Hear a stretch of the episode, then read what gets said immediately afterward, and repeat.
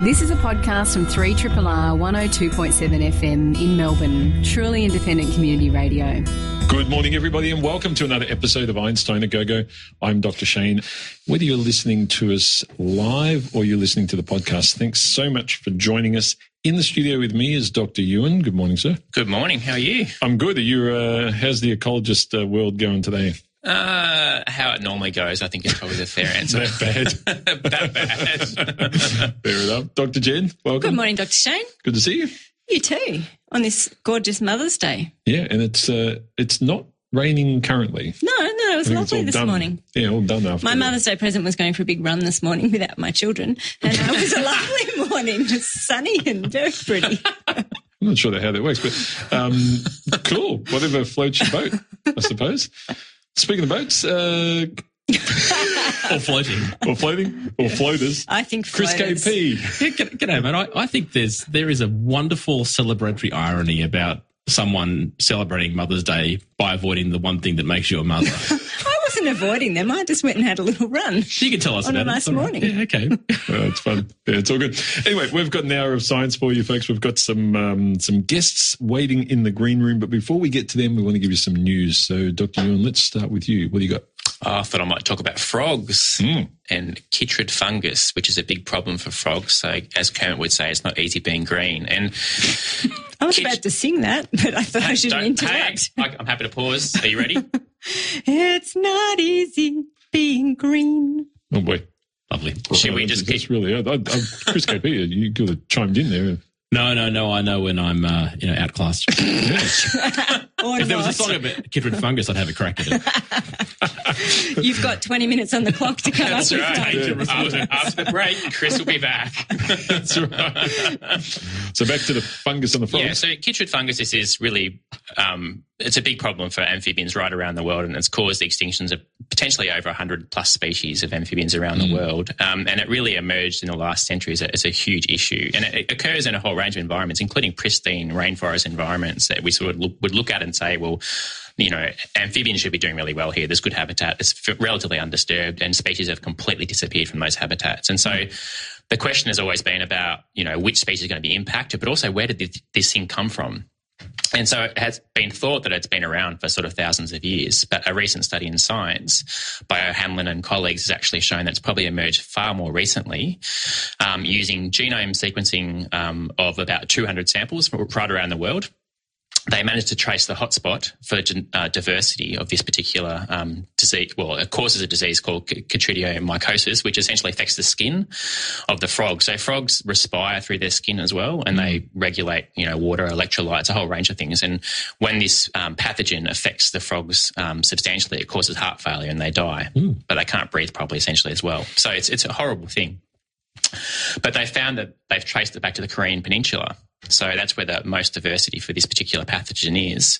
And in this study, they've also found that there's other strains as well that are present that could also affect uh, amphibians. But I think the, the point of it is, is what they suspect is what's happened is in sort of the last 50 to 100 years or so, um, there's been a huge increase in the trade of amphibians around the world, um, probably both illegal and legal. And that has contributed potentially to the spread of this um, pathogen, which has had a Is- huge effect on frogs around the world, including in Australia. Are there, are there uh, amphibians in the Korean Peninsula that deal with this better than the ones here? Because the ones here are not great at it. Yeah, well, it's it's really variable. I, I haven't got into the Korean amphibians myself, but I know, as an example, in Australia, that, that's also the case. Yeah, moment, moment to laugh. Yeah. Okay, carry on. Um, so I don't know. I'm not an expert in Korean amphibians, but uh, what I do know is that in Australia there is also some that are quite tolerant of um, chytrid fungus and others less so. And also the environmental context is really important. So they found, I think it was uh, with green and golden bell frogs, I think, that were living in, I think, what was old quarries where the water was a bit saltier. They could mm. survive because the fungus couldn't survive in those mm. saltier conditions. Whereas in some of the um, areas that were less disturbed, mm. they were doing less well. So hmm. there's a real, yeah, it's really variable in terms of which species are affected, but also the environmental context that those species find themselves in. So is it likely that many of the species of frog we're talking about here have never encountered this fungus before? Like, and so they literally have no yeah, so that's the against it? Is that the implication. so this particular variety of um, chytrid fungus, of which there's many, um, has a, had a really big effect. So it's you know recently arrived, and of course they've had no real sort of immunity or you know way to deal with it. Um, frogs can behaviourally. Um, uh, I guess respond to it, so they'll they'll go up onto the top of uh, leaves and branches and sit in the sun, Okay. and that kills the fungus.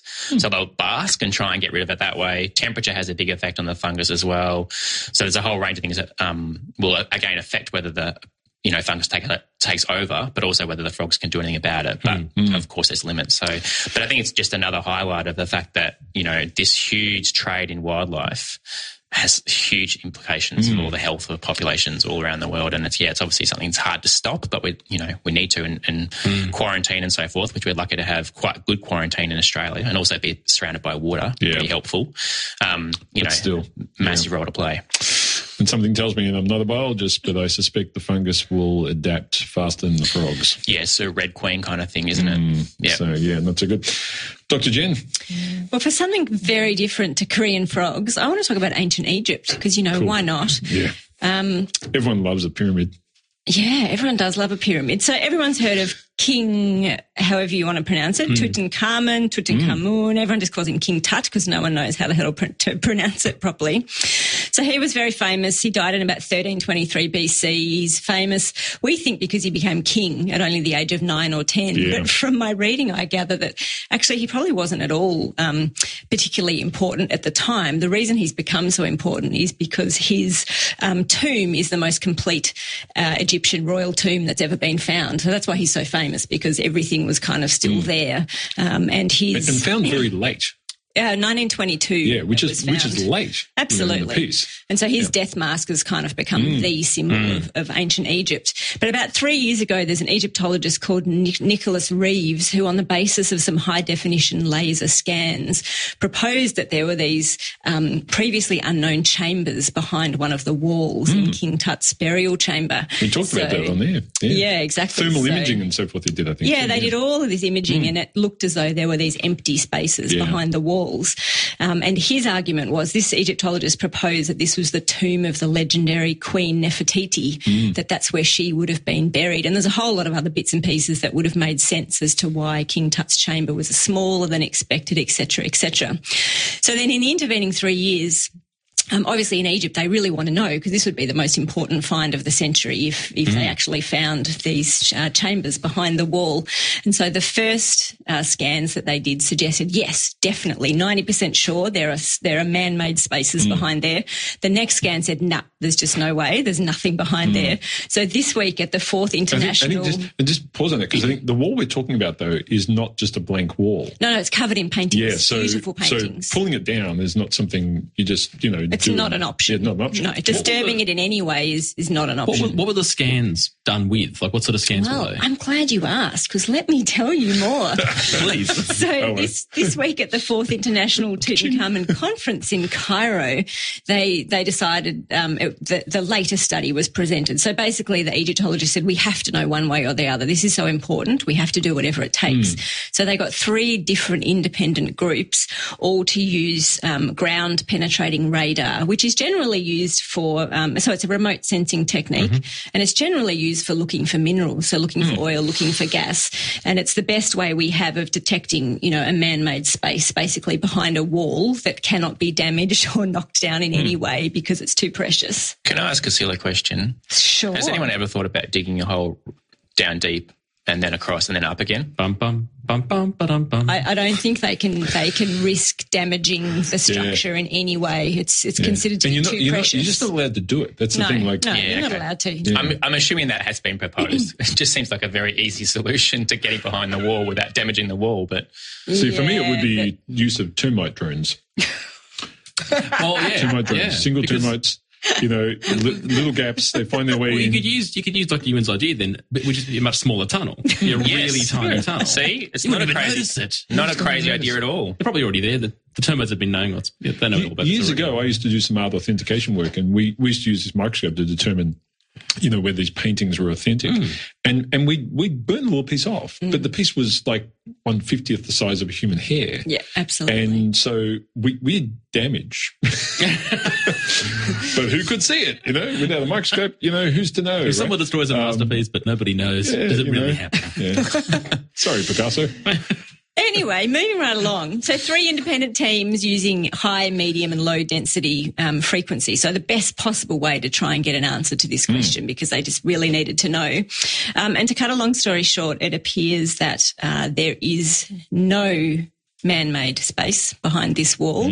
So the three teams um, analyse the data independently, then put it together, and their best understanding is that the previous findings, which suggested there was this this open space behind the wall, was because instead of the radar waves penetrating through the wall, it turns out that they think these beautifully painted walls can actually conduct electricity. Oh, wow. And so the waves were moving along the wall rather than actually going through the That's a wall bit cool. and led to these That's misleading cool. results. Interesting. So, so it seems that this amazing potential find is not there at all, but it's pretty cool the science that's been done in the process of trying to work it out. I love it. It's, I mean, because we've been, we've actually been following that on, on the show for quite some time, Yeah. and it's, it's, you know, it'd be great. To, It would be. yeah, it'd be Yeah. great. But Termite drones, though, maybe we need to Termite suggest drones. it. High time. Let's It's send high them time. in. Send them termite in. drones, and if they don't work, the termite ants. Yeah. Be on a smaller space. But um, termite drones. They've- I mean, people are working on this stuff. We've talked about this. Anyway, uh, It's time. it's time for you, Chris. KP. it's time It's for your time. Yeah, yeah. Uh. Well, so I, I wanted to sort of uh, briefly draw your attention to two news stories, not for the news stories themselves, but for the fact that, that they highlight the inordinate value of experimental design. It's, it's the great craft uh, of the scientist is being able to f- have a question and find a way of, of, of manipulating reality to get some sort of useful answer, I guess. Um, so there's a bunch of scientists at the University of at Liverpool who are interested in looking at um, the situation or the circumstance, the context in which a domestic dog may attack someone, may bite someone. Now, if you think about this for a moment, there are a lot of ways you might choose to do this. Obviously, you need the dog to bite, or at least get undeniably close to biting. so there's no question it's going to. And then you can, you know, you can, you can look at what kinds of factors might influence that. And that's great, except of course it means a couple of unfortunate things. One is it means you've got to manipulate a dog and kind of make it uncomfortable either by frightening it or hurting it or, um, or, or, um, what's it after, you know, um, Completely freaking it out. freaking it out, or yeah, for whatever reason, making it, it making its only course of action to bite. Then you've got to have someone or something to bite. Um, and and whilst students do some weird stuff for money, I think asking asking someone to get bitten by a dog I have is, this. you know, I have this image of you wrapped in bubble wrap with No, like I'm thinking a rottweiler hanging chainmail. off you. No, chainmail suit. Yeah, well, p- people will do this for training dogs, so you could do it. Yeah. But but apart from the fact that there is a, a sort of a, um, a health and safety question mark, it's also a little bit unreal too. So the problem is, what do you do?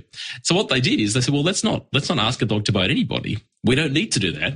Because there are loads of videos of people being bitten by dogs all over the internet, and so, happily, so they went trawling the internet uh, and they had a few key search terms, and they found uh, they actually studied 143 videos of dogs biting people.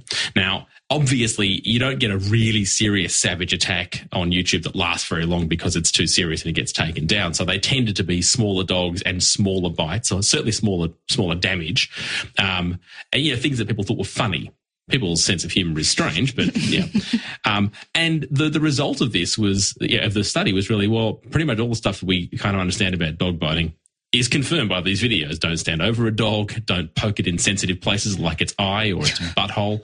Um, don't climb on its back. Don't restrict its liberty. Let me guess, Um, don't put your hand in its mouth. Ideally not. Uh, or your face. Don't lick a dog's teeth, for example. All these things, you know. And also, um, if a dog starts to, you know, starts to hunker down or pant or lick a lot for no reason or pin its ears back, maybe don't stay there. But what I loved about it was the fact they went through a process of going, well, how do we find, how do we test this stuff in the real world without having the real world? Which reminded me, which drew me to this other story. Let, deal with this, if you will. So you're studying spiders, right? Specifically very, very small spiders. And by that, I mean a couple of mil across, like really weeny, but they're jumping spiders. Hmm. And that's how they eat their Still prey. scary. Yeah. Well, they can, it's on my eyeball. I hate spiders. For me, Do you well, really? Yeah, I'm massively arachnophobia. Are you really? Didn't Yeah. know I didn't know that. that either. yeah, So the thing about I these control. guys is, I control it well. the thing about these guys is with my shoes. Ah, now see these little guys are so small. You could be, you could have several on your back Yeah. right now, and you wouldn't know. See, when you Don't say freak stuff like out. that, I'm getting a slight. I know. He's got a sweat forming Yeah, on his yeah, forehead. But the thing is, so if you were studying these spiders, which clearly you wouldn't be doing, um, you would need to actually get some serious magnifying lenses to be able to even get down and see them in any level Oh of no. I'd sense they were there. Yeah, My, my spidey sense would be. your spidey sense is, pe- is peaking. If you get on your CV, well developed spidey sense. Yeah, I It's not put very, that on. it's not useful very often. Um, but the problem then is you go, well, so how do you make a spider? Because they don't just jump randomly. They jump a particular height using a particular, um, you know, coordinated modal, um, uh, locomotions what I'm after. Um, so it's not just one leg or eight legs. It's a combination in different. So how on earth do you get close enough and then make them jump the way you want when you want? Surely you just put the right music on. because white spiders can't jump. Is that what you're saying? um, they're, they're a pale brown color more than anything else. Um, but what they did is it's kind of obvious, and I love it in terms of its its its elegance and experimental design. They decided, well, these spiders have this ability to do this. The only thing we're missing here is the capacity to trigger it. So they trained the spider. Hmm. They trained a spider to jump, not just jump at all, but jump particular heights, particular directions. And then on command, they can make this tiny spider go wherever they wanted pretty much. And so they can decide we need more data on this kind of movement. Okay, let's give it that command. And off it went doing that over and over again. It's so simple. So how did So- they train them? What- was it a carrot or a stick? What, what were the treats? I want to I want to hear about the spider treats. So is it the, spi- the spidey Shane's treats? back. Um, hang on a second. I did have. Here we go. Um, oh, um, where is it? Where is it? Where is it? Where is it? I'll get back to you. I've got. I've got notes on that. Hmm. I'll get back to Was you. it a fly hmm. dipped in chocolate, or I mean, what was it? was a fly not dipped in chocolate? See that that sounds like weaponizing spiders. it to sounds me. like very kinky spiders and flies to me. just sounds like people weaponizing spiders, which I don't like the sound of at all. I'll, I'll get you that data and get back to you. It's quite elegant. Hmm. Cool. That's all I have. well, um, thanks for that. You're listening to a podcast from Community Radio 3RR in Melbourne, Australia. In the studio with us now is Elodie Compras. She is the regional coordinator in Melbourne of the Pint of Science program. Elodie, welcome to Triple R. Thank you for having me. Now, Pint of Science sounds like a, a bad beer. Um, tell us about this. What, what what are we doing with Pint of Science? All right, so Pint of Science is a festival that aims at making science more accept- accessible to the public. Um, so we choose uh, very inspiring scientists. We invite them to talk to uh, the public about their research in a relaxed setting, the pub. The pub. So do you wait? And, I mean, how late in the day do you have to do that? Like, do you have to make sure the public are sufficiently lubricated? Um, yeah, so we do start at 6.30 p.m. So people have time to have a bite to eat and have a drink. And then our presentations start at 7 and go all the way to 10 p.m. So Oh, okay. people have plenty of time to hear science while drinking their beer. Now, eh, have you got scientists coming along that can give presentations without PowerPoint? No, so they all have slides. So to make it more interesting and engaging. I hate slides. Uh, so what? So describe what the average night's like. I mean, is this like a couple of presenters giving quite long presentations, or is it a lot of short ones? I mean, what what would people be in store for? All right, so um, people come, have a bite to eat, a drink, and um, our beautiful MCs will get the crowd excited, um, start doing trivia and games and activities, um, and then it's time for our presenters to talk about their science. So we've got three presenters each night, and they have 15 minutes to present their research in a fun and engaging way. And in between presentations, there's plenty of time for uh, people to engage with the speakers and ask questions and go get another drink. Mid speech. uh, now you did this a couple of years ago, Doctor. Uh, yeah, I think it was last year. Yeah, Yeah. it was heaps of fun. Yeah. And I thoroughly recommend it. So yeah. for speakers Yeah, I think and audience members. You, you mentioned lubri- lubricated audience. I think the challenge for the speakers as well is making sure that they don't become lubricated before So they I- give their talk because you're in the pub and it's very tempting, of course. I So- wanted to ask about that because so I'm I'm a big fan of uh, of drunk history, and I, it just seems to me like the, the the experts they have, and I would say the same for for the scientists at, at Pint of Science. They don't lose their expertise or their interest. So I, is does it ever become? Is there a point where you find that it's actually more engaging because the people that are speaking have have had a couple? Oh, absolutely. I think everyone sounds Good. more fun after a drink or two anyway. Excellent, good, yeah. excellent. Well, I mean, I know in my old community, in the physics community, I mean, that'd be the first drink that they've had. There we go. Not full stop. Not So- that we're endorsing the consumption of these things, but in moderation. we I have another question too about about the, the audience. So obviously, people can turn up because they know it's on. They can go, great, that's I want to go and see that. Do you get a lot of people who just happen to be in the pub anyway, going, "What's all the noise about?" and wandering over? Is that is that do you, do you attract people on that level? Uh, so some venues only host Pint of Science these nights, uh, especially the spotted Mallard. Uh, It's quite well known already amongst science lovers in Melbourne for hosting fun um, scientific communication events. Um, so some venues only have Pint of Science on, Right. and other venues will have their regular customers. Okay. But some venues are selling out. Um, So yeah, get in quick if you want tickets. So let's talk about the venues because I know there are there are an awful lot of pubs around this country. Um, how many are you putting this on, Ash? And and where, where do people well, where do people go to find them? Yep. So um, in Australia in general, we've got 30 different pubs in 16 cities. Um, and in Melbourne, we've got four awesome venues. So we've got the Hawthorn Hotel, the Richmond Bowling Club, um, the Royal Melbourne Hotel, and the Spotted Mallard. So each um, venue hosts the festival.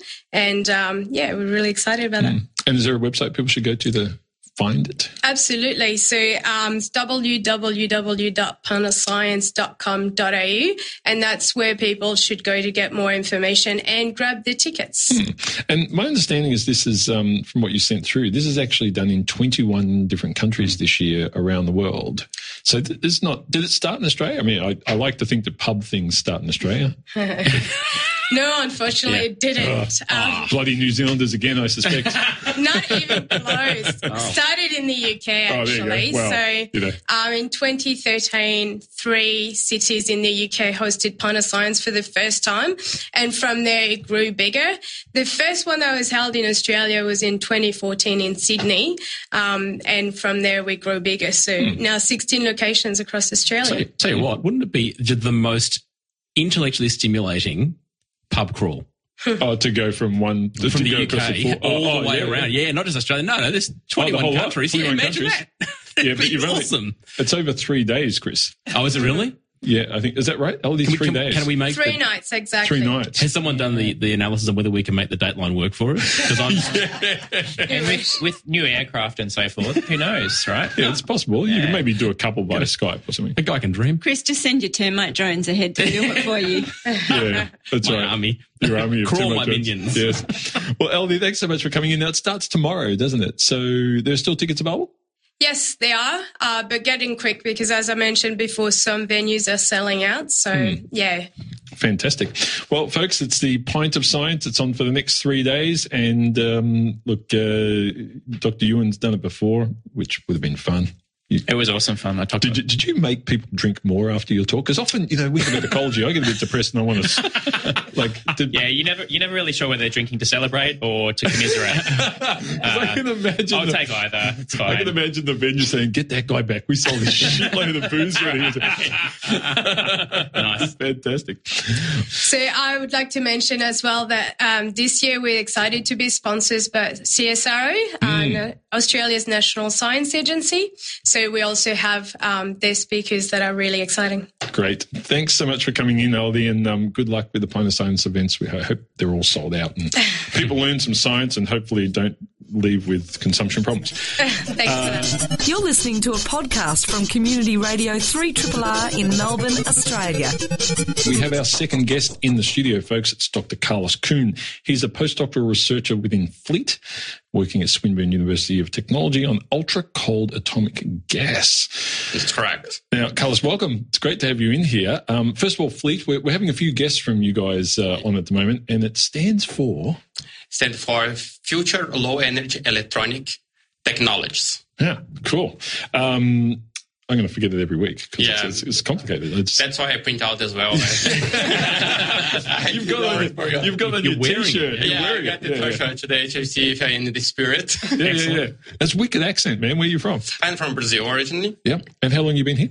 uh, about five years. I thought you were going to say about five minutes because the accent's awesome. Like it's still, you haven't lost it at all in five years. No, yeah, it's something I'm trying to lose, but I Don't- heard it's no. very hard to No, lose. no, hang on no, to it. hang on to it. You, sa- you don't want to sound like a dirty Aussie. Uh, uh, yeah, trust me. Make, make easy to the students understand you, but now I think Don't worry they, they about got over. Ah, don't worry about the students. Um, no, no, none of the people without accents do. Oh, that was harsh. That's not true. Um, I'm sure there's one or two out there that really love them. Dr. Jen's one. Anyway, um, now let's talk about your stuff because um, you, you're working in particular on this quantum gas microscope stuff. So, first of all, we, we need to unpack what a quantum gas is for people because most of our listeners probably won't have heard of this term. Okay, yeah. The fact is a quantum gas because the atoms are very, the gas is very cold. Okay? Then what make a transition in the gas is not like temperature. Like the water boiling, normally the, those are classic transitions. Mm-hmm. In the quantum gas, the system is so cold, then quantum fluctuations are what make the transitions happen. Then you can understand the rules, what make the dynamic of the system are quantum. Hmm. Then the microscope bit in that quantum is because we are going to build the first. It's a first of a kind in Australia. Right. You have few. We have one in Germany. They are building one in the United States in MIT. Is then you're going to be able to see the atoms, each atom individually, and manipulate using lasers each atom. And then you're going to be able to make the link between the, the quantum properties of those atoms in the nanoscale to the micro Right. macro micro hmm. scale and you have all the thermodynamic laws and you have like superfluidity all those things So, so let me unpack this a bit. You, so normally when we think of transitions, we're talking about, you know, you take, you take water and you cool it down and it freezes or you heat it up and it turns into a gas and, and they're transitions between various states. But with these quantum gases, we're not talking about things like temperature causing those changes. We're, we're talking about the actual fluctuations that naturally occur in these quantum states of individual Exactly. atoms. yeah And and so this microscope is going to be able to look at those and see how those changes then affect the sort of larger scale properties of these materials. Is that is that perfect Yeah. yeah perfect very clear And and so I mean what there you go. So I remember a little bit of science from it. yeah that's good The the um so the interesting thing is then is how do you I mean how do you control these gases on that scale? okay we have to choose light Right. lasers everyone always thinking lasers heat up things Hmm. but it's not laser you can use to cool and i think that's what makes laser cool Right, nice. Oh, the big joke. Yeah, good. There you go. but okay, but yeah, then we're gonna shine light, and the interaction between light and matter is a dipole interaction. Then we can like create potential where you're gonna trap those atoms, and then you can manipulate those atoms like to pretend those atoms are like a crystal, mm-hmm. like a matter. Mm-hmm. And then we're going to be able to simulate like a matter and to guide the different ways you could to make the fluidity of the electrons in a superconductor. And that's what the link of that research with the fleet. Mm-hmm. Because the fleet wants to be able to build a switch, a electronic to, to the computers, in such a way you do not waste energy. Right. And then you can be faster. Like that's the superfluidity, superconductive thing. So, so when, when you're using light to control the atoms, is is is that more because light actually, uh, like we often forget this, but it, it imposes momentum on objects when it hits them. Like it, you can actually transfer. You know, you can actually push something with light. We don't think about it normally that way, but you can. Is that, is that what's happening, or are we, or is it something different? We, in the case of cool down, is more the fact of the a Doppler shift with the frequency of the laser and the atom. Then get a. You can think like in a two photon transition. Okay, or in a photon transition when the atom catch one photon from the light, and then when they emit the light, Yep. uh, emit this like in a random way Ah, okay. correct? Then the atom is moving in that direction. They get the transition. Then to conserve momentum, when the light goes away, that photon go away, you stop the atom there. So you're slowing him down. Yeah, you're Slowing it's them down. slowing down. That's the process to cooling the atom. But then for trap, you have like a, similar interaction. You can think like a scattering process as well. What then cause like a dipole force is not much pressure. Maybe you can think in a pressure way, but it's not much like that. And, and then you can confine the atoms in that potential. And, and how, so when you cool these atoms in this way, I mean, how does that compare to like, so if you're just out in space, like outside of our atmosphere, and you come across random atoms and they're at a certain temperature. Are, are these much, much cooler than that, or is it that sort of range? Are we, Uh, I mean, how cold are these things? yeah, no. Uh, the things we are talking about is like nanokelvin, the temperature. No, no, Kelvin. Yeah, is we extract more energy than what a free atom will be in the space. Hmm. Uh, I guess, and I'll never be in the space to make sure. Chris KP has But- the, uh, Yeah. this is very cold. the atoms are like uh, inside a vacuum chamber, Yeah. where it like is very low pressure. Then they cannot like interact with the another. Then Hmm. it's kind of vacuum. You can think like in space, space in vacuum as well. Then I think if you have a closed closed atoms there, and you take off the kinetic energy of it, this is going to be cold as well. Then I think it's comparable. I think Hmm. Yeah, yeah. maybe not, but and so, I can so, be wrong. and so if you if you grab all of these atoms and you're controlling them all with these lasers, you, you're telling me that you can simulate with that any crystal structure.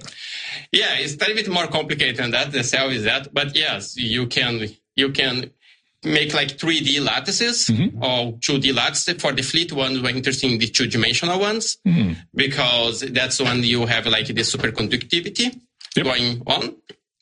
And then you just like shine the lasers in such a way he confine, and then the atoms you're going to be attracted. Yeah. I've I've got a, I've got a, um, a really stupid question. So you- you're essentially positioning atoms using lasers, and you can do it up to a like a whole 3D shape if you like. How how long does it take? I mean, if, if someone cuts the power off and all the lasers just stop being held in position, how hard is it to get them back where you want them?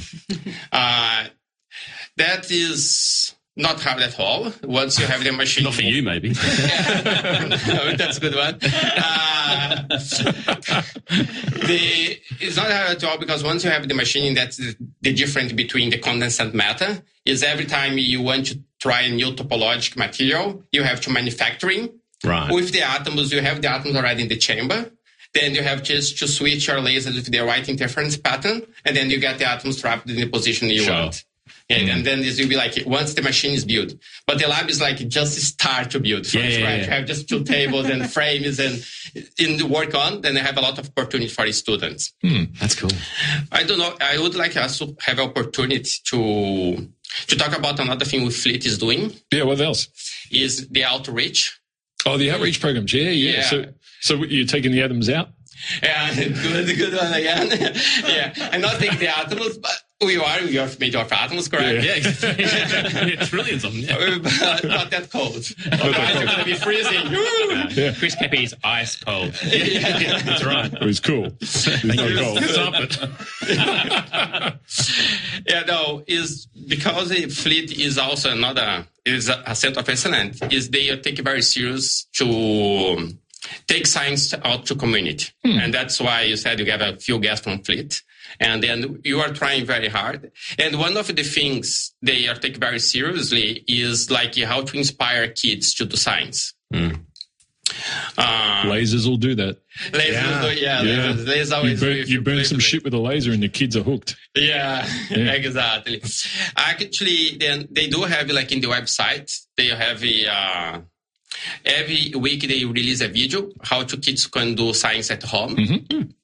And by themselves with a supervision of adults. I always tend to say that in TV or radio.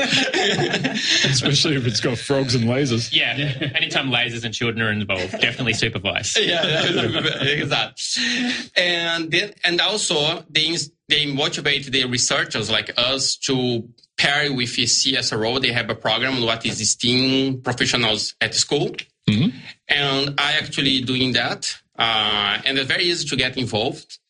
What you need just to do is to send an email to say, ah, I want to, to work in any school as a volunteer to help with science. They give you back the, the partner where the schools in the area you said. And then at the moment in the school in the Lyndale, teaching kids of year 11 and 12 how to code Python. Ah, cool. Oh, yeah. Yeah, right. because I think coding is something very important Yeah. for the scientists. Yeah, definitely. And also for the year 10 then you're doing rock science. Uh, is rocket science. We are using soft drink button to introduce Nice. the how to use the equations and determine which one go higher. Well, they, they design the project for they themselves Yeah, i build the launcher. And then you're having a lot of fun And the idea is like to to make they think like a scientist, like Yeah. to see uh, what make my rocket go better, Yeah, yeah. then what need change for the next interaction. Then that way you're gonna get the scientific method to the kids. No, that's great. Look, it's good to hear because the Centres of Excellence do get a lot of money. So a bit of outreach is uh, definitely what they should be doing. So it's good to hear that Fleet is doing that well. Carlos, thanks so much for coming in and chatting to us about this. Um, the, the individual atom control stuff is really fascinating and, and the new material properties you can get out of doing that. Um, we heard a bit about that last week from one of your colleagues and hearing more today. It's, um, it's really cool. So thanks so much and good luck. Thanks so much for having me. Dr. Carlos Kuhn is a postdoctoral researcher within Fleet working at Swinburne University. Three. Triple. In the studio with us now is Mathu Veliapan.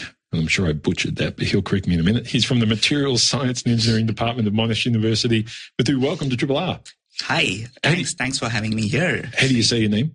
Muthu Velayapan. Oh, exactly what I said. Yeah, there you go. you did slaughter that. I mean, you play that back, folks. It is indistinguishable. Alternative facts. Fake news. nice. nice.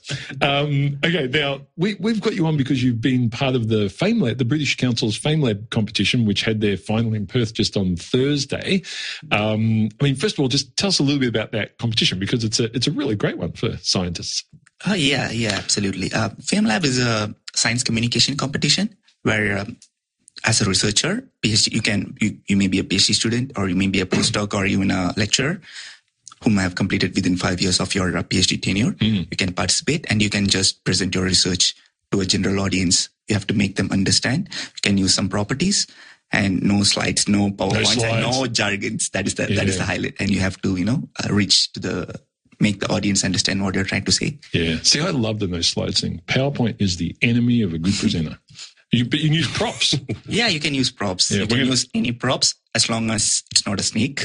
as long as it's not. Not a Is, that- is that a rule? You can't use the snake. Like no living animals. No living in No no living living. animals. what no about combustible. ecologists? That's unfair. I, no, I agree. Yeah. Yeah.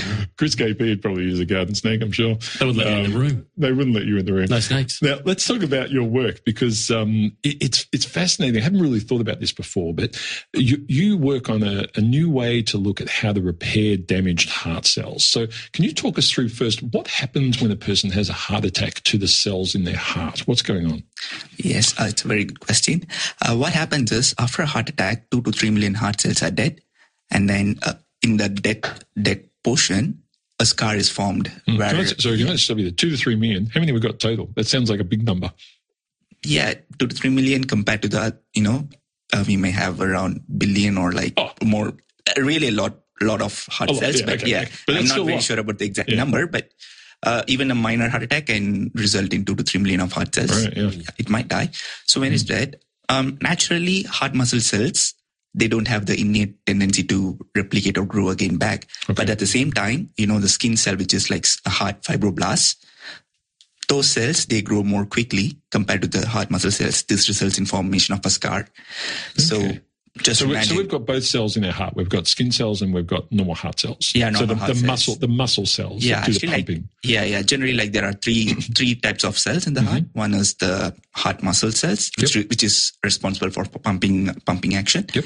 and to give the structure, heart fibroblasts, Okay. Yep. which is like um, you know it gives the exterior structure of the skeleton. Yep. And then we have um, uh, endothelial cells or the the cells which are responsible for you know giving up uh, blood supply, blood Mm-hmm. circulation, um, loss of nutrients, and all those all those kind Right, of thoughts.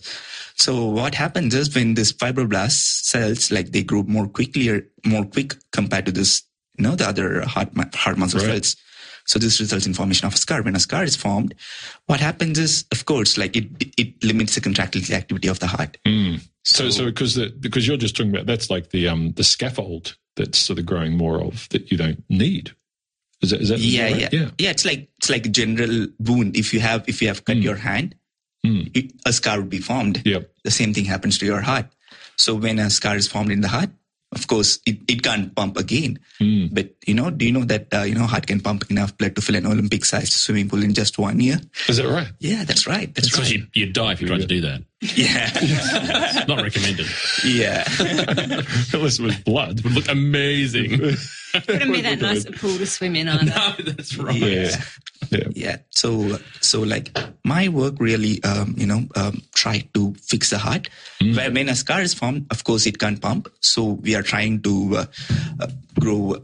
I mean, like print a scaffold first using 3D printing, and then do some post processing, and then we'll grow the heart cells on it.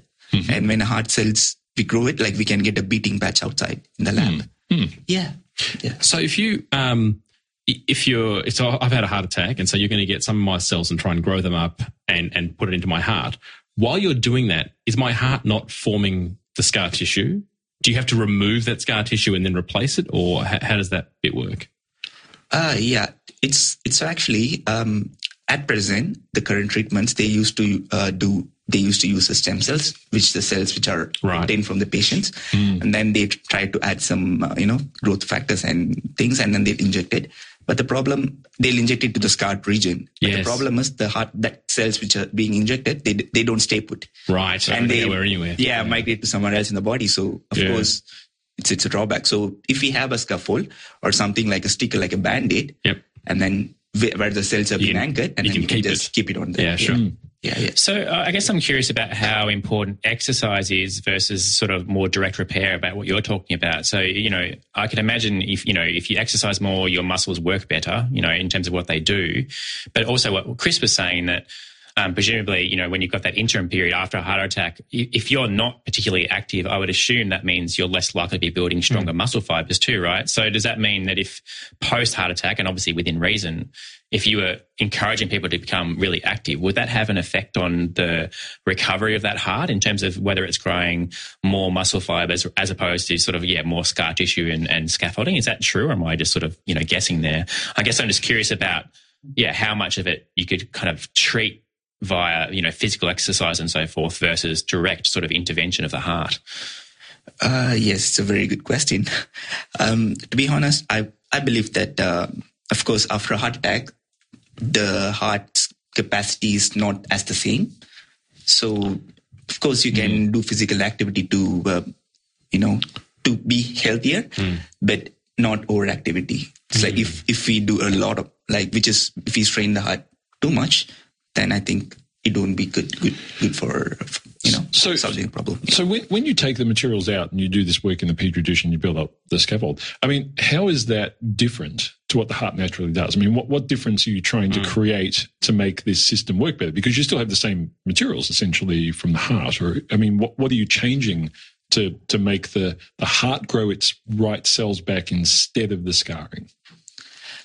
Uh, actually, in case of scarring, what happens is, as I've said, the the fibroblasts or the skin's hard skin cells they grow more, so there's a scars being formed. But the number of the cardiomyocytes, which is the heart muscle cells, are very less. So, if you want the heart to pump again with the very good uh, the, the previous efficiency or better efficiency, of course you must you must have the heart muscle cells more, right, compared to mm. the heart skin cells. Mm. So what we are trying to do is like maybe we'll just put the heart muscle cells instead of the skin cells. Yep. So when the heart muscle cells, which is responsible for pumping, is being fed on or fed or seeded on the material and being grown, and when we place this, we anticipate that it might help the heart to, you mm. know, to regain its pumping Yeah. efficiency. Where, whereabouts is this work currently in terms of its progress? I mean, are you are you doing this in live, you know, animal models, or are you? Is it being tested on people yet? Uh, not yet. Uh, actually, like um, there is no patch being tested in humans till till now, like throughout the world. Yep. And uh, in my research, I'm in my second year, and uh, as of now, we are working. Uh, we are trying to test with the rat animal cells first. Yep. Rat rat heart cells to be more precise.